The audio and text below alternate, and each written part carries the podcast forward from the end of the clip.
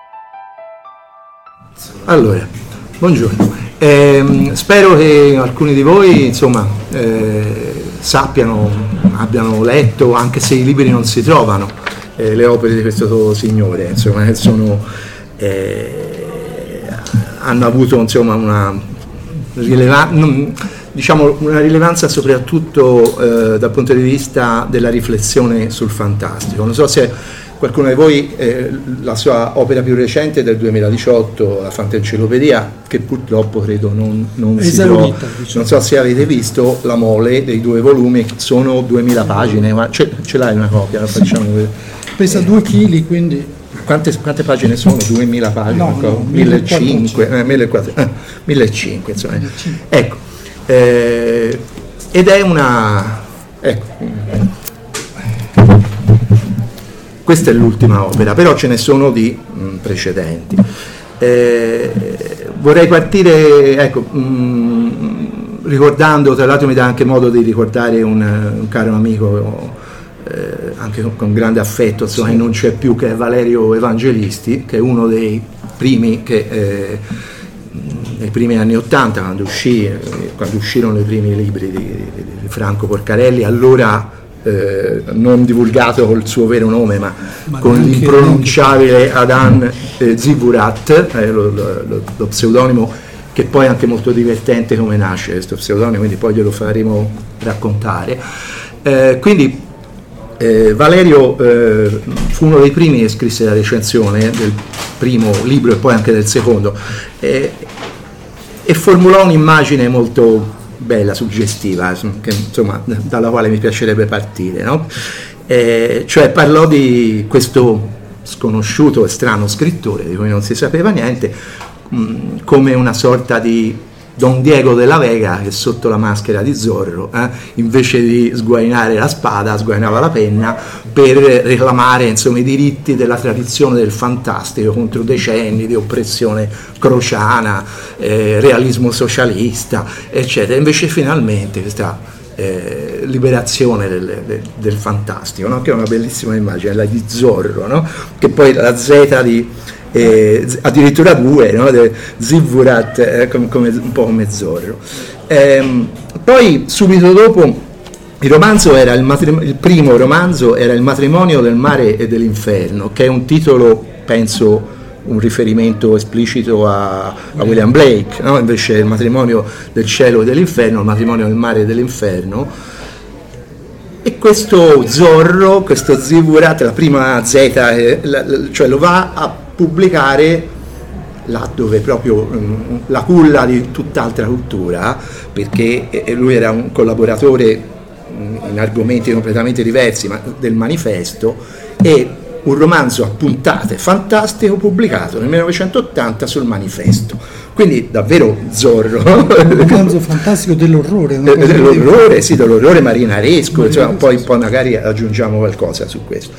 Ehm, quindi eh, là dove proprio quasi era eresia insomma, affrontare, cioè, era, pensate negli anni Ottanta che si diceva tutto il fantastico, addirittura appunto, era sospetto quasi dal punto di vista politico, no? che al limite la fantascienza passava, no? Come, anzi, eh, ma il, il, fantastico, il gotico eccetera, cioè, è fascista, è, insomma, è reazionario, cioè, quindi diventava pericoloso anche dal punto di vista politico. Eh, poi eh, praticamente eh, negli anni quasi immediatamente dopo, perché mh, mm, parlo nell'80, poi eh, e, e, quando lo scoprì io personalmente, quando mh, mm, ancora non sapevo chi era, ma eh, non sapevo neanche di dov'era questo nome stranissimo, forse arabo, forse chissà. Però eh, fu ripubblicato nell'84 mi pare, sì, eh, 84-85. 84-85, non so se vi ricordate, spero alcuni di voi eh, quelli un po' più um, no, non troppo giovani, diciamo. È la collana, eh, la biblioteca di letteratura fantastica, quella tutta rossa, eh, curata da Malcolm Ski. Malcolm Ski era questo mh, mm, inglese mh, mm, specializzato, aveva scritto vari saggi sul gotico, poi era venuto a vivere in Italia, a Torino, e, e praticamente era uno dei maggiori insomma, conoscitori e curatori delle collane sul fantastico di quel periodo. Tra l'altro anche lui scomparso in circostanze misteriose, quasi come in un romanzo di quelli che a lui tanto piacevano, quasi come in un romanzo gotico, in una notte torinese, quindi mh, scomparso prematuramente. Però praticamente questa bellissima collana, tutta rossa, mi ricordo, c'erano c'era il Gotha del fantastico, ci si trovava i racconti fantastici di Kipling, Algernon Blackwood, eh, racconti cinesi perché non era centralizzato sulla eh, narrativa anglofona, cioè, essendo, pur essendo lui anglofono e specializzato ovviamente nella, nella, nella narrativa angloamericana, però c'erano racconti cinesi, c'era mi ricordo eh, Clarice, no, no, mm, come si chiama, Claire Lenoir di Villiers de la Dame, eccetera. Insomma, fra questi nomi uno dei romanzi era il, poi a un certo punto, mh, mm, non mi ricordo se era la quarta o quinta uscita, insomma, eh, il, il, matrimonio al mare e all'inferno di questo misteriosissimo Zigurat e io lo scoprì allora, cioè dico, andiamo a vedere questo chi è, no? E la scoperta di questo romanzo, secondo me straordinario, eh, che come dice come appunto nella recensione di, di, di, Valerio, di Valerio Evangelisti, che è un po' una, una sintesi di tutta la tradizione della narrativa marinaresca, orrorifica e gotica, mm, in qualche modo uscite insieme, ma non come un patchwork eh, così mh, eh, caotico, no? ma con una, con una linea di, diciamo, di riflessione sulla, eh, sulla essenza diciamo, del fantastico completamente inedita, inusitata e penso ne, nessuno eh, fosse riuscito così bene no? a mettere delle cose così eh, anche distanti tra loro insieme. No? Eh, per esempio ci si rileggeva un po' Benito Sereno, Melville, Perfetto, eh, Moby Dick, eh, ovviamente Gordon Pym, Poe, ma nello, eh, nello, stesso tempo alcune cose di Wells, poteva essere l'isola del dottor Moreau, no? quando arrivano poi sull'isola. poi Stevenson ovviamente, la, la, la, la figura mm, quasi dell'isola del tesoro, insomma. Ecco, quindi fino ad arrivare ai racconti più, mm, diciamo, tormentati di Conrad, eh, insomma, c'è un po' tutto, no? Mm, però non, non, pensate, in questo che sto dicendo può sembrare, dice vabbè ha preso un pezzo di qua, un pezzo di là, ha fatto il copia e incolla, non è questo, cioè è una profonda rilettura e interiorizzazione diciamo, di, questi, di, queste tematiche, di questi romanzi che poi vengono riscritti a modo suo, che è lui, cioè non è, è lui nel solco di questa grandissima tradizione. No? Quindi è ovvio che questo romanzo che non conosceva nessuno, lui non lo conosceva nessuno, ma va a finire in mezzo ai classici, così d'amblè, eh? appena, appena, uscito esce sul manifesto, non a caso Malcolm se ne accorge e lo infila insieme a John Blackwood, a, a, a, tutti i grandi insomma, del, del, della narrativa fantastica. No? Quindi, e questa è stata la partenza. Diciamo. Poi c'è stato un seguito e poi esce eh, l'impronunciabile. l'impronunciabile e qui non è solo lo pseudonimo, eh, sì, esce Calulabid, Calulabid eh, Calulabid o Il sogno dei dieci re, anche questo esce di nuovo, ci, ci riprova un'altra volta, il manifesto nell'84 a puntate, e anche questo è bellissimo il romanzo a puntate, no? cioè mh, la tradizione del, eh, del romanzo d'appendice, de, quindi collocarsi in questo, in questo, solco, in questa tradizione, ma rinnovandola. No? Eh, quindi c'è anche tutto un gioco sofisticato no? su, questi, su, questi, dettagli, diciamo. E, ehm, quindi anche questo nel, un, po', un, po', dopo, nel 2004, poi viene ristampato dal manifesto Libri e purtroppo credo anche quest'ora non si trovi. Potete provare a cercarlo perché hanno ristampato sia eh, Carula Bid sia Il matrimonio nel mare dell'inferno che però è stato unito ad altri racconti successivi e eh, ce l'ho appuntato qui, Diario della letteratura perduta, no? non mi L'unione è conclusa. E infatti messo insieme. E anche, gli, e anche, i racconti brevi sono secondo me straordinari, c'è questa diciamo, un po' sotto la, diciamo, l'egida di Borges, però non è, non è Borges, insomma è, un, è una, una, reinvenzione. Ehm, e poi c'è un altro che, che, fu pubblicato sempre da Teoria nell'86, che è uno dei miei preferiti, che è l'ultimo caso del piccolo lama Nangui, Nargui o Nangui? Nangui, eh. sempre nomi difficili. Eh, che, ecco, anche questo, ecco, qui si va nell'immaginario esotico, no? cioè questa eh, ricercatrice inglese no? che si trova in questo fantastico mondo insomma, pseudo-tibetano o comunque insomma himalayano con questa figura di questo, di questo lama, eh, che non vi sto ora a dare i dettagli nel caso magari, eh, anche per non rovinarvi l'eventuale lettura. Prima o poi dovrebbero riuscire. Questo speriamo che si, che si, che si ritrovi. E, e, poi, sempre per continuare, eh, ora abbiamo parlato di evangelisti, ma non è, eh, non è il solo diciamo, fra le persone competenti in questo settore che si accorgono di lui, insomma, della rilevanza di queste, di queste opere. Stefano Benni anche mi pare, no? Sì, sì, Ma un altro è Michele Mari, che certo non è uno di gusti facili, insomma, eh, che scrive, eh, c'è un bellissimo saggio su di lui, di Michele Mari, in quella raccolta che si chiama I demoni e la pasta sfoglia, è una raccolta monumentale che ogni anno diventa, ogni anno no, ma insomma sono quattro, l'ha ristampata quattro volte e ogni volta diventa più grossa e aggiunge saggi e tocca ricomprarla ogni volta perché ti mancano quelli, no. e, però quello eh, appunto su, su, Franco c'è sempre eh, e, e, e, Mari dice eh, idea stessa della letteratura come discorso teologico sulle cose che non sono che è una, una, bella, una bellissima eh, definizione, cioè c'è tutto un presupposto teorico, no? cioè, quindi c'è la, il, il, divertimento di raccontare e, e, contemporaneamente però una forte consapevolezza del fantastico come, eh, come teoria. E poi riviene fuori in questo librone qua che è praticamente un'enciclopedia eh, di stampo illuminista, eh, cioè l'encyclopedia insomma, eh, di, di Derrida d'Alembert, applicata però non a, alla ragione ma eh, all'irrazionale, ma sarebbe un luogo comune dire la fantasia, su, perché si parla di eh, cose rea- fantastiche ma re- realmente accadute, non, non, non, ci sono invenzioni qui, sono, è una raccolta di storie di confine, diciamo, che sembrano fantastiche ma sono reali. Allora uno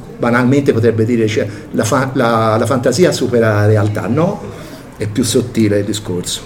La fantasia modifica la realtà, è, è, è, che appunto è un po' forse la chiave, no? la chiave di, di, questo librone.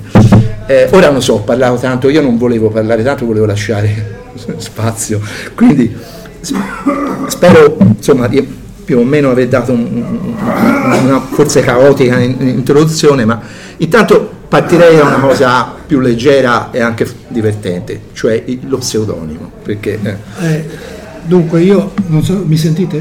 Va bene.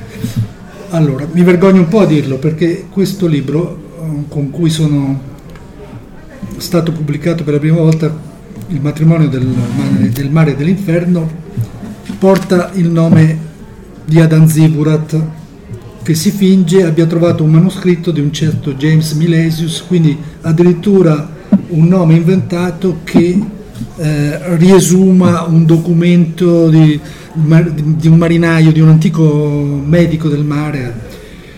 E perché Ziburat? Allora, intanto perché uscendo sul manifesto, se io uscivo con un nome italiano, se io mi proponevo con un nome italiano, non avrei avuto molto ascolto, perché eh, dovete immaginare era il 1980, queste tematiche non erano apprezzate, non, non c'era una linea di fantastico italiano, esistevano ovviamente degli scrittori anche allora di fantastico, però erano tollerati, non erano eh, incensati o addirittura di successo, erano solo tollerati e molto emarginati. Almeno io ho finto di essere un boemo, forse arrestato da una polizia oltre cortina, non si sapeva bene, diceva beh, facciamo, aiutiamo questo esule, non so.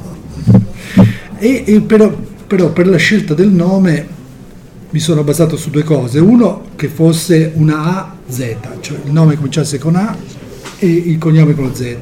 Il primo nome fosse Adan, che in, in spagnolo vuol dire Adamo, quindi il primo uomo, e Zivurat fosse qualcosa di ultimo, questo lo dico appunto vergognandomi un po' perché aspiravo con due Z, una Y, due W a essere l'ultimo, allora c'erano gli schedari eh, nelle biblioteche, no?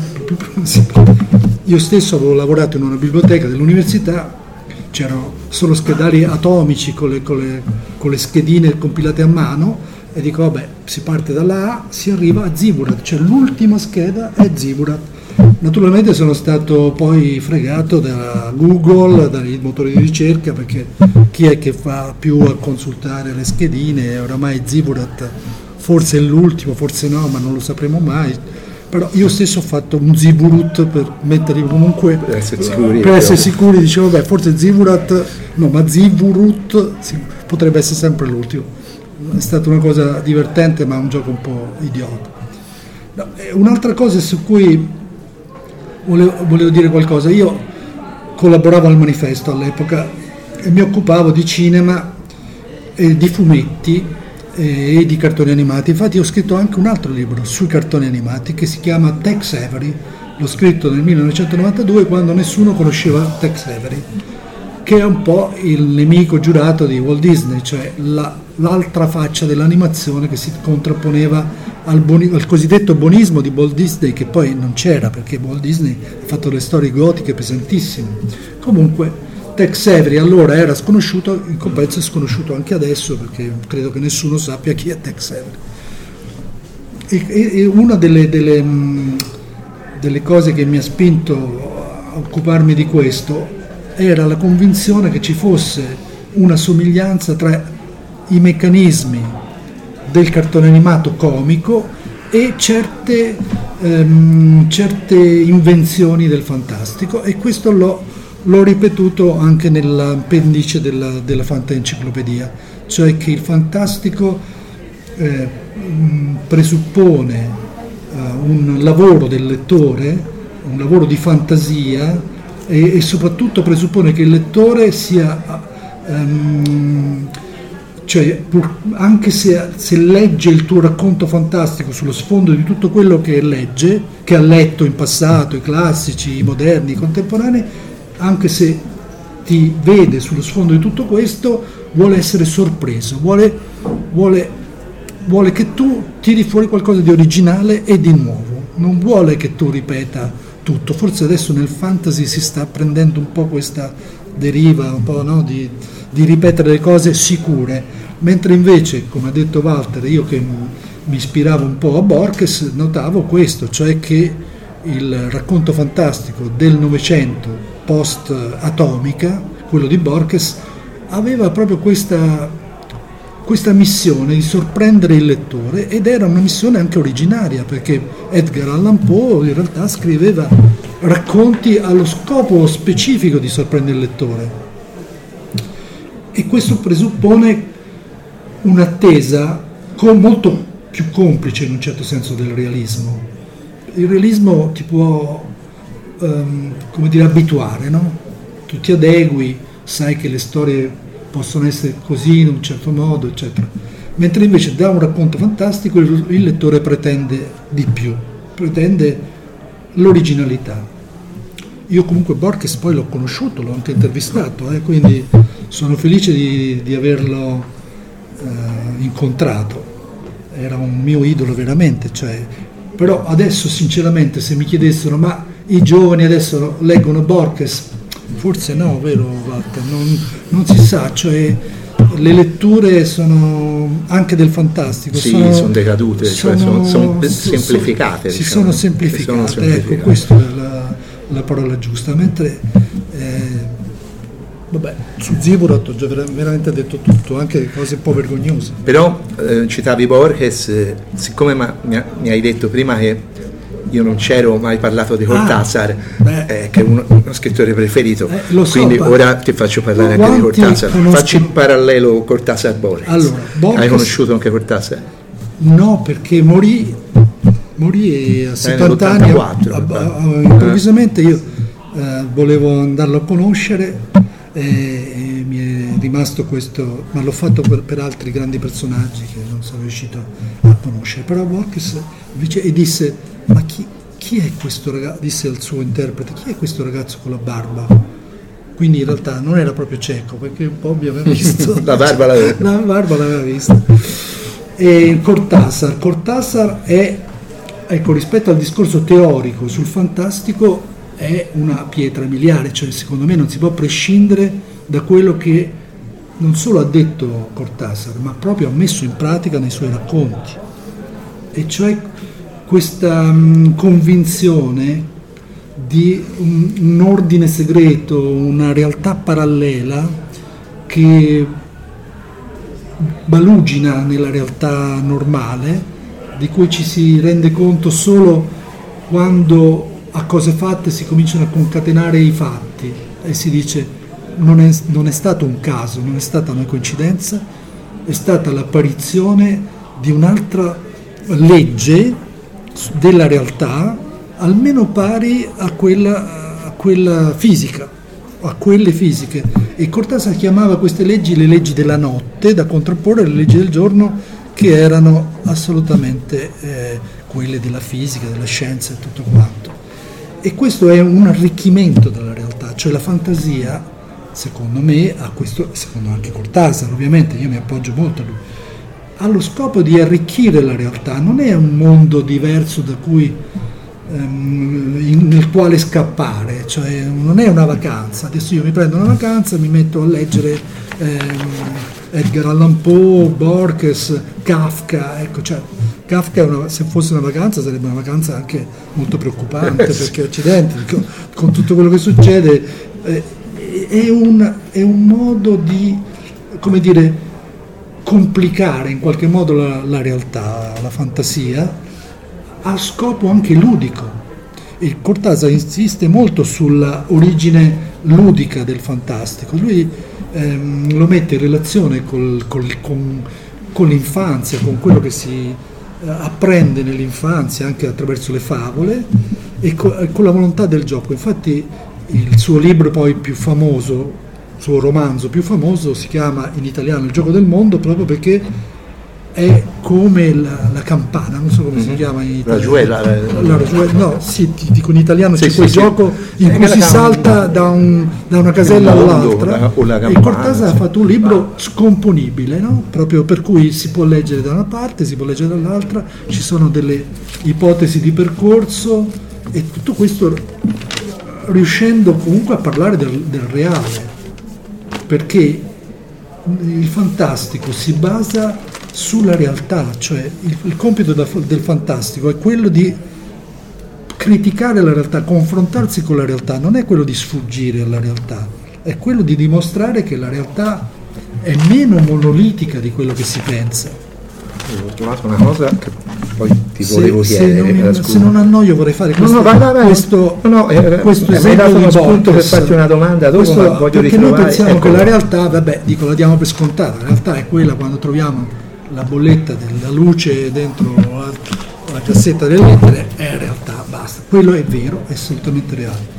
Però la realtà è anche quando la si racconta, ma soprattutto direi la si racconta sempre, anche a noi stessi ci raccontiamo la realtà, è qualcosa eh, di, non, dire, di, non, omologabile, di non eh, iscrivibile nello stesso sistema. E Borges a questo proposito eh, cita in un saggio di, di altre inquisizioni una cosa fantastica che è Bertrand Russell dice, però lui lo dice come paradosso per perché era contro, però lo evoca lui, dice la realtà che noi diamo per esistente, in realtà potrebbe essere anche quello che stiamo vivendo in questo momento, anche mentre mi sentite parlare, spero di non dire troppe scemenze, la realtà potrebbe essere stata creata da Dio cinque minuti fa. Cinque minuti fa, cioè questo non sconvolgerebbe nessuna teoria scientifica. Eh, noi abbiamo una memoria di qualcosa che non è mai esistito e quella anche è stata creata in ognuno di noi da Dio. Questo spiegherebbe, non so, l'esistenza dei, eh, dei dinosauri, dei, dei, dei, fossili, eccetera. No? È un Dio che, che ci crea un passato che non esiste. Allora, questo vuol dire che la filosofia o la teologia, come diceva anche Michele Mari, in realtà sono molto imparentate al fantastico, alla letteratura fantastica. E io questo ho cercato di metterlo in luce nella fantascienza parlando di, um, di, come anche la fantascienza derivi uh, persino da queste idee che sono magari teologiche. E, per dire la, la fantascienza è quasi scontato, c'è un racconto di Arthur Clarke che si chiama I 9 miliardi di, nomi di, di, nomi di Dio, no? in cui eh, arriva mm, il supercomputer che finalmente ehm, trova no, i 9 miliardi di combinazioni con cui tutte le lettere possono essere, tutte, sì, tutte le lettere possono essere combinate. Alla fine sono, come dire, la Kabbalah direbbe, sono i nomi di Dio e quando li hai esauriti tutto il mondo si spegne, non c'è più senso. E questo per quanto riguarda la fantascienza e, e la Kabbalah che sue, nei suoi momenti più autocoscienti la fantascienza ha anche ricalcato la Kabbalah. Poi se andiamo a guardare la psicanalisi, dal mio punto di vista, ma non solo dal mio, anche da quello di Karl Kraus, è anche essa è del tutto fantastica, cioè è chiaro che noi abbiamo creduto per anni che esistesse quel tipo di inconscio, poi dopo abbiamo cominciato a allargare un po' gli orizzonti, con Jung, per esempio, da Freud. È quello che dicevi della questione teologica, anche Borges quando dice la, è un, sottogenere, eh, la teologia è un sottogenere sì. della narrativa fantastica, eh? sì, quindi inverte sì. eh, la metafisica, eh, la metafisica, metafisica un sottogenere della, della... Sì, nel mondo immaginario di Tlon, che è un mondo uscito dall'enciclopedia ma non esisteva, anche lì è difficile capire fino a che punto non esisteva, perché il gioco è parlare di libri effettivamente usciti e di dire che in certe edizioni sono sparite le, le frasi le rivelatrici di questi mondi paralleli. Insomma.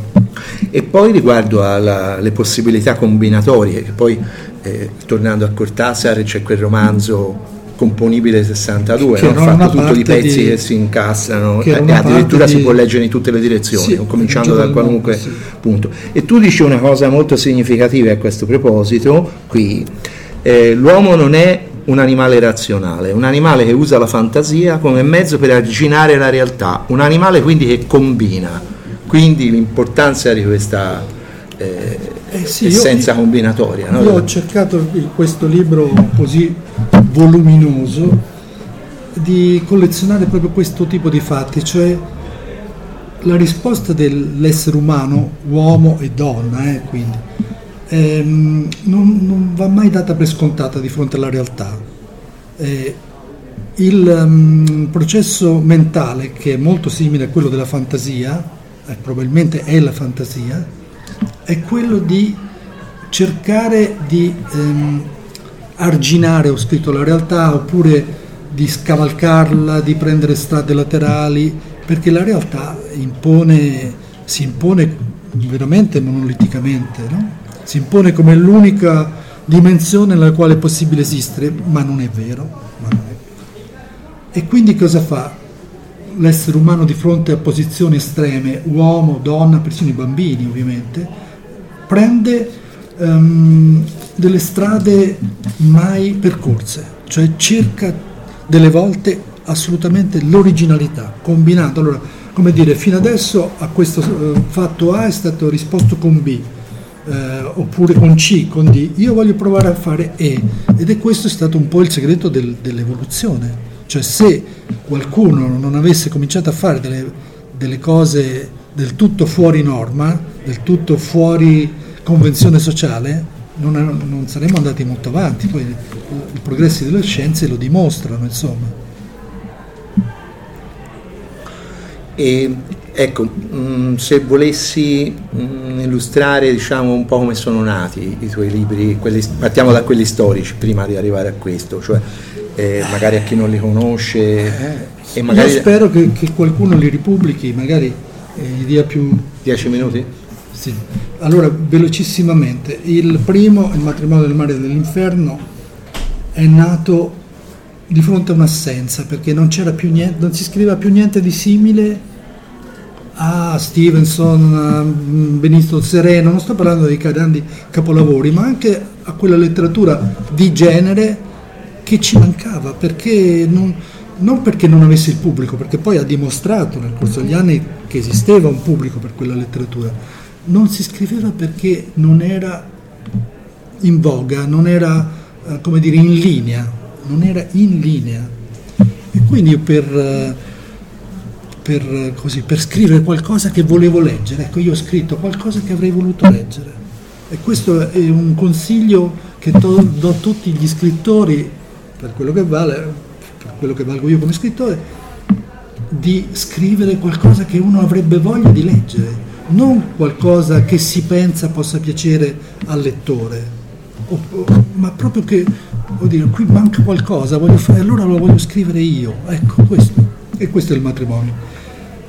Kalulabid è un giallo esotico archeologico. All'epoca ci fu l'esplosione di Indiana Jones, quindi mi sembrava molto popolare affrontare argom- questi argomenti, cioè civiltà perdute eh, e come eh, sepolte dai loro stessi segreti. Quali erano questi segreti? e, e come, come, sempre io li ho, li ho, messi uno sull'altro, cioè quando tu pensavi di aver risolto il primo segreto ti accorgevi che ce n'era un altro e poi un altro ancora, alla fine la rivelazione succedeva come in tutti i racconti di appendice che si rispettano all'ultima puntata. c'è una citazione precisa di Indiana Jones, mi ricordo, cioè quella del serpente. Il serpente, eh, sì, sì, sì, sì. Quindi c'è anche questo gioco era... fra cultura alta diciamo, e cultura più popolare, insomma, cinematografica. Eh. Ma, ma, penso che i grandi classici hanno fatto sempre questo, cioè io non è che li copio, eh, non sono un grande classico, però hanno fatto sempre questo, cioè hanno aggiunto delle cose popolari a, anche per, per, rendere più comprensibile un progetto elevato magari, ma non per accontentare qualcuno. E il Lama? Tutta la storia del Lama, anche quella... Ah, il Lama nasce da una recensione, avevo recensito sul manifesto eh, Sei problemi per Don Isidro Parodi di Borges e Bio Casares, che che hanno scritto racconti umoristici, eh. questa è l'altra cosa, facevano gialli, fantastico, umoristici. E avevo detto che il detective più... mi ero inventato in quell'occasione det- il detective eh, più menomato possibile, no? c'erano in, nei classici del giallo c'erano detective eh, zoppi, claudicanti scusate, eh, detective non vedenti, detective che avevano tutte le mobilità possibili e riuscivano solo con la logica, ehm, a, a, come Dupin stesso di, di, di Poe, no? riuscivano solo con la logica e dico allora esiste. E qualcuno ha scritto un romanzo o un racconto su un detective che sta in una bottiglia perché esistevano veramente questi eh, Buddha adorati in Tibet o in Cina che fin da bambini venivano inseriti in una specie di melassa dentro una bottiglia di, grande bottiglia di vetro.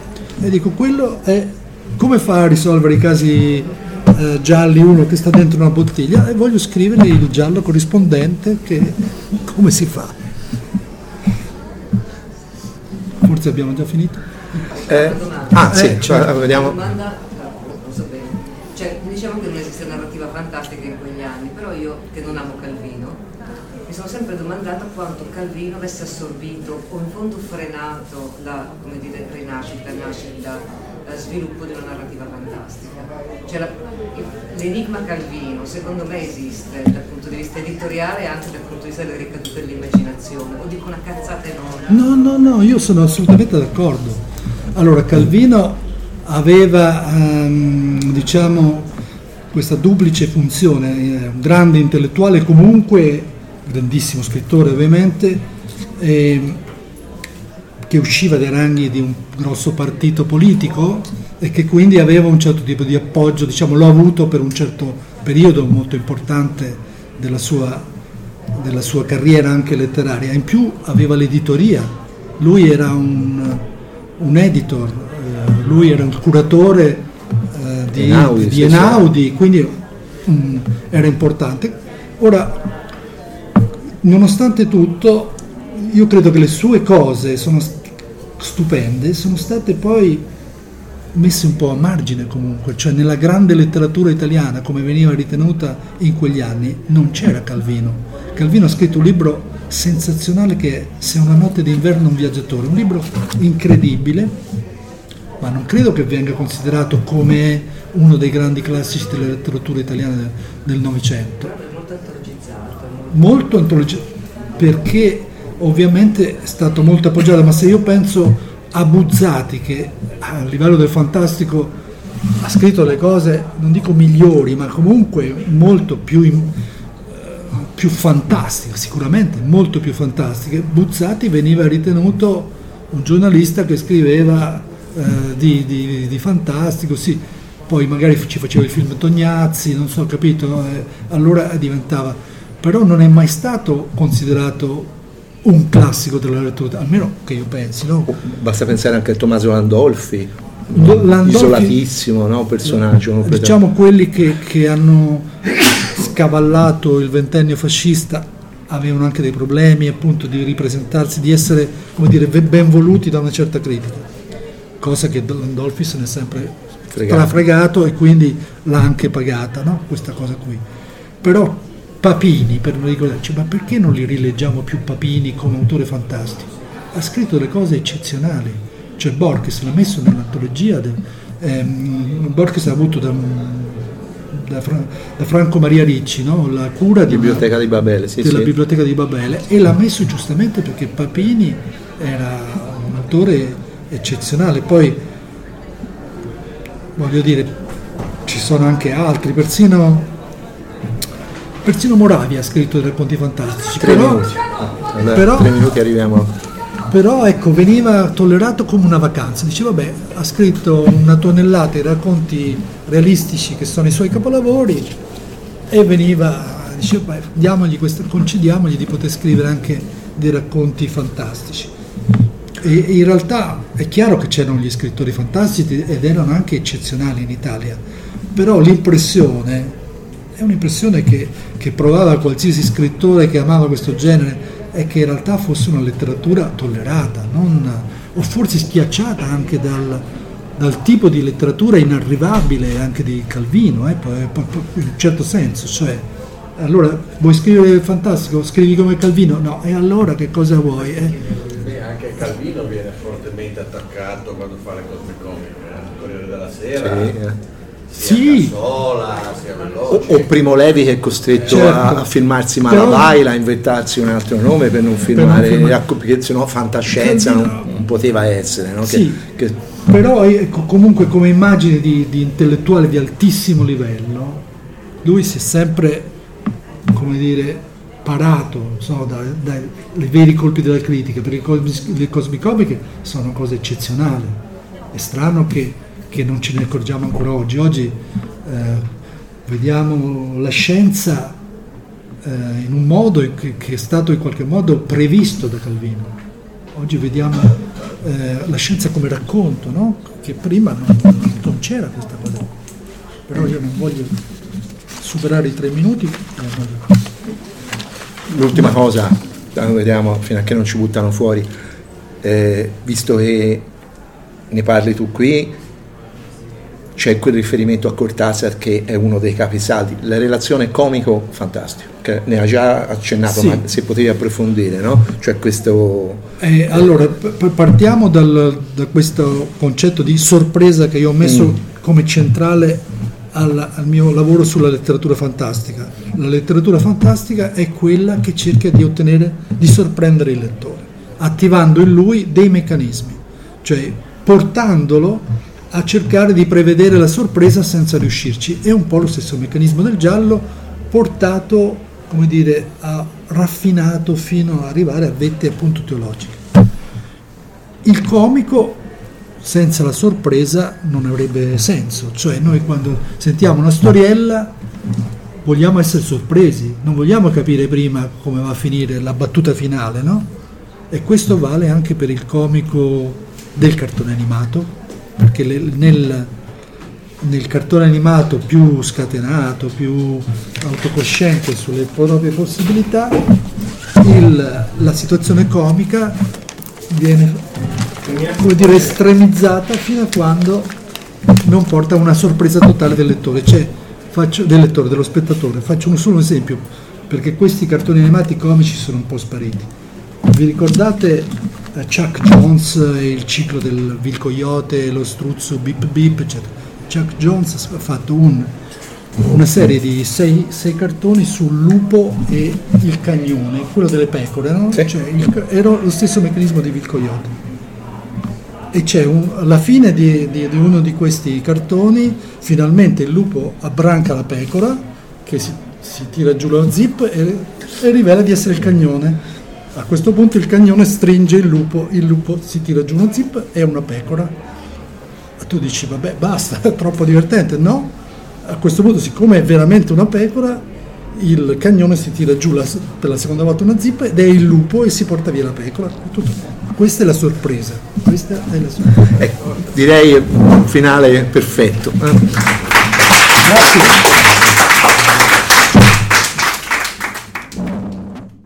Avete ascoltato Fantascientificast, podcast di fantascienza e cronache dalla galassia. Da un'idea di Paolo Bianchi e Omar Serafini con il contributo cibernetico del Cylon Prof Massimo De Santo. Potete seguirci ed interagire con noi sul nostro sito fantascientificast.com sul profilo Instagram Fantascientificast, sul canale Telegram Fantascientificast e sulla nostra community Telegram t.me slash fsc community. Se siete particolarmente timidi, potete utilizzare la vecchia, cara e affidabile posta elettronica scrivendoci all'indirizzo redazione chiocciolafantascientificast.com. Tutte le puntate sono disponibili sul nostro sito e su tutti i principali servizi di streaming on demand. Se volete sostenere il nostro progetto offrendoci una birra rumulana o un gotto esplosivo pangalattico, troverete tutte le informazioni e modalità nell'apposita sezione del nostro sito. Il podcast ha carattere esclusivamente ricreativo e divulgativo. Non ha alcun scopo di lucro e viene diffuso gratuitamente. Fantascientificast è una produzione amatoriale. Non si intende infrangere alcun copyright, i cui diritti appartengono ai rispettivi detentori. Autorizzazione SIAE 5612I 5359. Nessun byte e nessun tribolo sono stati maltrattati durante la produzione di questo podcast. Val 9000 e l'equipaggio di Fantascientificast vi augurano lunga vita e prosperità e vi danno appuntamento al prossimo episodio lungo la rotta di Kessel. E ricordate, la fantascienza finge di guardare dentro il futuro, ma in realtà guarda il riflesso della verità che è davanti a noi.